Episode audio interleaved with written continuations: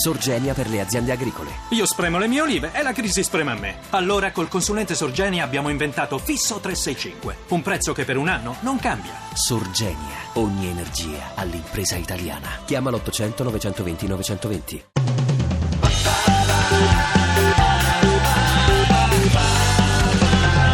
radio2pod.rai.it 1, 2, 3, 4, 5, ecco mi ci qui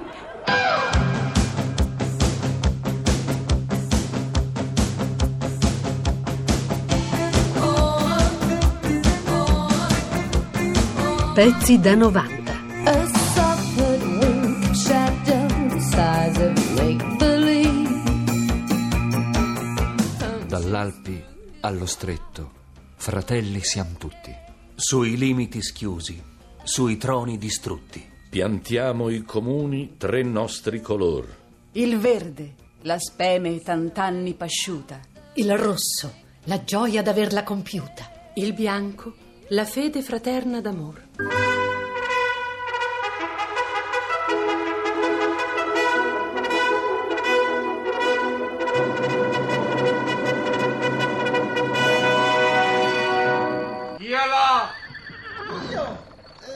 Marchese Pollini di Val di Rango.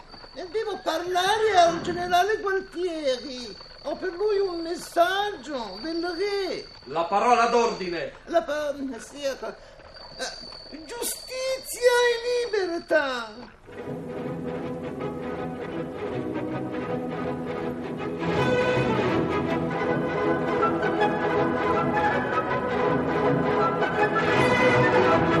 Sapete come andavano le cose a quei tempi? Ci si messi in testa di fare l'Italia, una, libera e indipendente, ma gli austriaci non ne volevano sapere. L'imperatore Francesco Giuseppe nel Lombardo-Veneto ci stava una meraviglia, i Radeschi non ne parliamo, e il Papa Re da Roma tutta sua li benediva un giorno sì e l'altro pure. Si discuteva sui problemi dello Stato, stando a finire sulla shish legalizzato. E casa mia pareva quasi il Parlamento. Erano in 15, ma mi pareva in 100. La nostra giovane Repubblica non sarà una mera forma di governo, un nome, un'opera di reazione da partito a partito, da partito che vince a partito vinto, ma un principio. Intendiamo un grado di educazione da svolgersi, un'istituzione politica atta a produrre un miglioramento morale. Noi intendiamo per Repubblica il sistema che deve sviluppare la libertà, l'uguaglianza, l'associazione.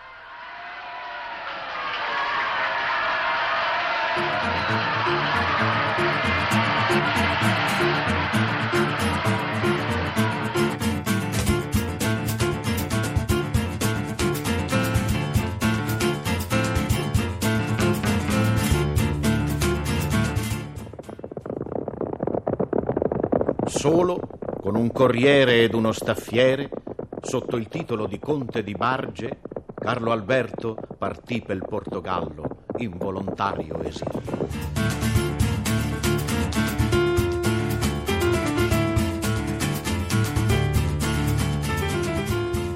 Io ammiro il coraggio di questi patrioti che vengono a Roma a piedi da tutte le parti d'Italia.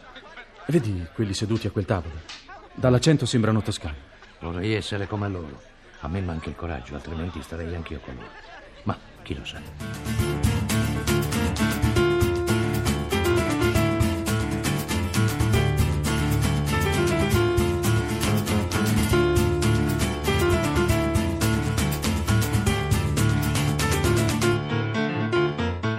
Litterio Folla, mio giovane avo, aveva 24 anni e comandava un battaglione di fanteria piazzato al di qua del ponte di Goit. E bisognava prendere sto cazzo di ponte. Ma dall'altra parte gli austriaci avevano il parere opposto e giù spingardate e bombardamenti e fucilerie varie appena uno dei nostri alzava la cresta dalla barricata. Così che il buon Litterio, che chissà che s'era mangiato quella mattina per farsi coraggio, vedendo che la situazione non si sbloccava e approfittando della nebbia, si alza in piedi offrendo il petto al nemico e grida Avanti Savoia, all'arma bianca! E sotto un fuoco di capodanno dei radescazzi, questi italiani a metà, perché ci avevano solo il Piemonte, Genova e la Sardegna, partono tutti dietro il mio Litterio Folla, con le sciabole sguainate e un coraggio che le nostre generazioni Kinder Bueno non ne hanno la più arruffata idea. Ovviamente sul piccolo ponte di Goito ci rimasero italiani morti a strati come Sottilette Kraft, ma l'azione spavaldona ebbe successo e gli austriaci fuggi fuggi a gambe levate. Adesso state attenti e capirete tante cose, anche di me, se vi va, se vi interessa. Interessa? Beh, io vado avanti. I soldati di Litterio fanno prigioniero un ufficiale di Radeschi, con la sua divisa fica, bianca bianca immacolata e il chepì imperiale. Questo Franz se ne sta seduto in terra, ferito, fucile in mano, mentre tutto intorno i piemontesi lo oltraggiano, gli sputano addosso, lo punzecchiano con le baionette. Litterio Folla, d'anni 24, vedendo i suoi soldati comportarsi da bestie del genere, ma Litterio non poteva saperlo, di come si comportò il popolino 80 anni dopo a piazzale Loreto con il cadavere di Mussolini, che ti fa? Il Folla si indigna, si mette in mezzo, prende le parti dell'austriaco in terra. Non siamo bestie, hermanos! disse più o meno il mio avo in sardo piemontese e il qui presente ufficialetto nemico Franz è nostro prigioniero e va trattato secondo i diritti umani e il codice di guerra e non secondo le bastarde passioni del nostro basso ventre. Gli italiani abbassarono la cresta e Litterio porse la mano all'avversario ferito per drizzarlo in piedi. E quello, che aveva assistito da terra a tutta la scenetta, sbirciando in controluce il giovane italiota idealista che aveva preso le sue difese, con l'ultimo rantolo di vita che gli rimaneva e fissatolo per bene dentro gli occhi azzurri, alzò la canna e gli sparò una palla in fronte. E Litterio Folla cadde in verticale, senza un grido. Risultato? Una croce, una prece e una medaglia d'oro al valor militare alla famiglia Folla.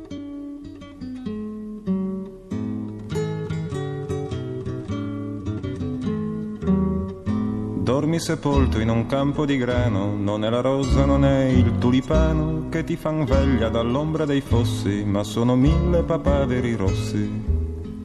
Lungo le sponde del mio torrente voglio che scendano i luci argentati, non più i cadaveri dei soldati portati in braccio dalla corrente. Così dicevi ed era d'inverno, e come gli altri verso l'inferno, te ne vai triste come chi deve, il vento ti sputa in faccia la neve.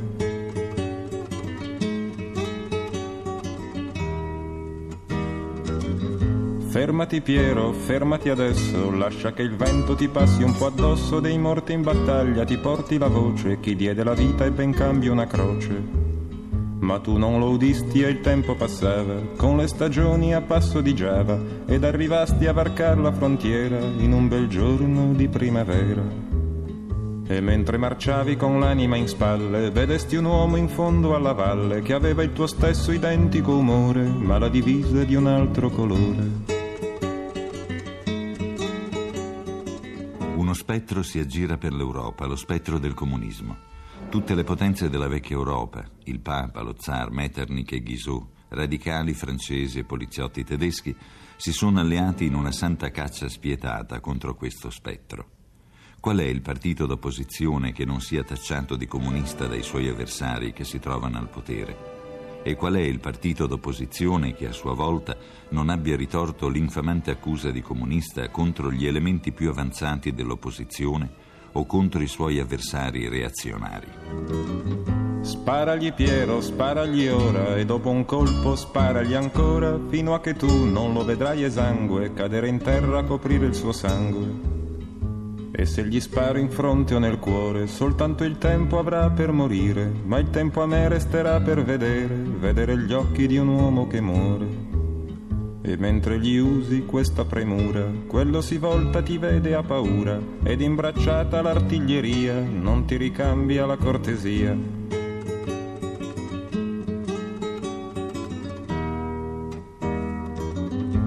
Cadesti a terra senza un lamento e ti accorgesti in un solo momento che il tempo non ti sarebbe bastato a chieder perdono per ogni peccato. Cadesti a terra senza un lamento e ti accorgesti in un solo momento che la tua vita finiva quel giorno e non ci sarebbe stato ritorno. Per parte mia non ho alcuna fiducia nelle dittature e soprattutto nelle dittature civili.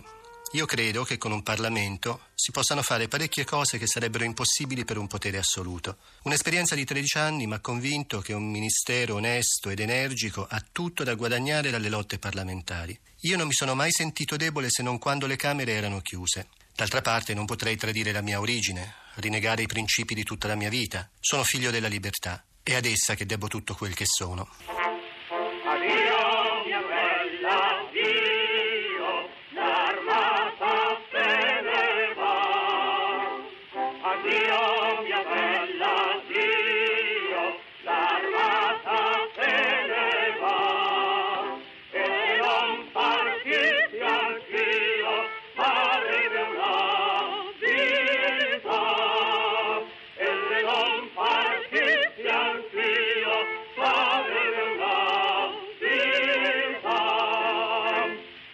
Il popolo, ecco il nostro principio, il principio sul quale deve poggiare tutto l'edificio politico, il popolo, grande unità che abbraccia ogni cosa, complesso di tutti i diritti, di tutte le potenze, di tutte le volontà, arbitrio, centro, legge viva del mondo, il popolo, il popolo.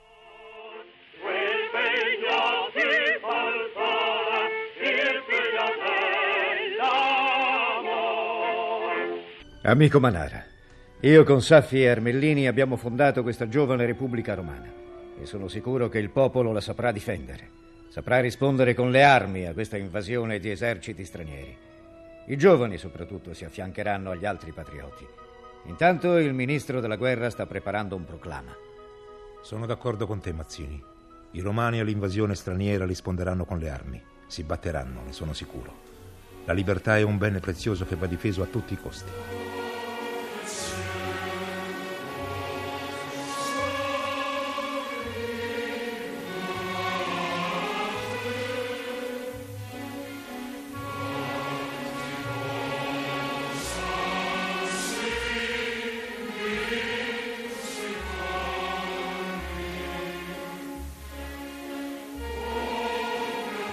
Dall'Alpi allo stretto, fratelli siamo tutti, sui limiti schiusi, sui troni distrutti. Piantiamo i comuni tre nostri colori. Il verde, la speme tant'anni pasciuta. Il rosso, la gioia d'averla compiuta. Il bianco, la fede fraterna d'amore.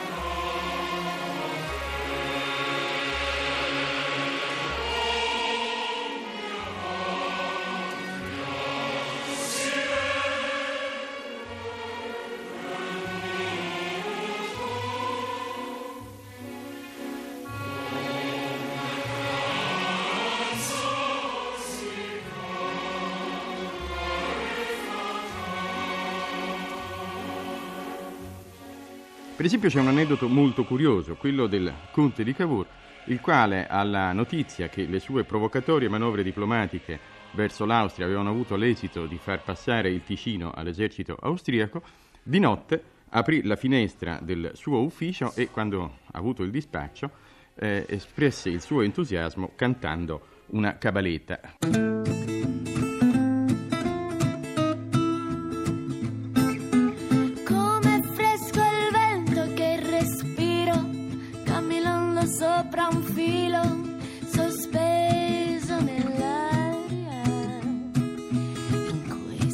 Posizione precaria, assomiglio più alla vita e alla mia felicità. I mille alla conquista della Luna.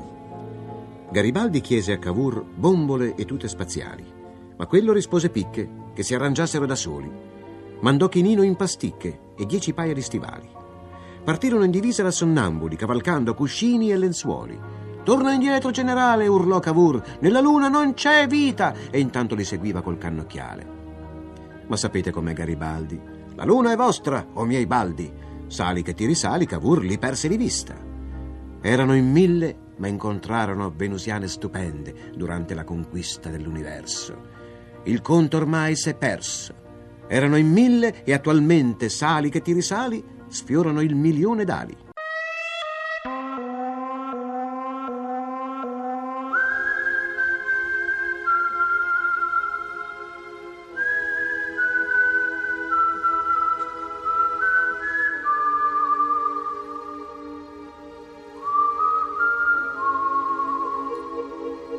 Pezzi da 90.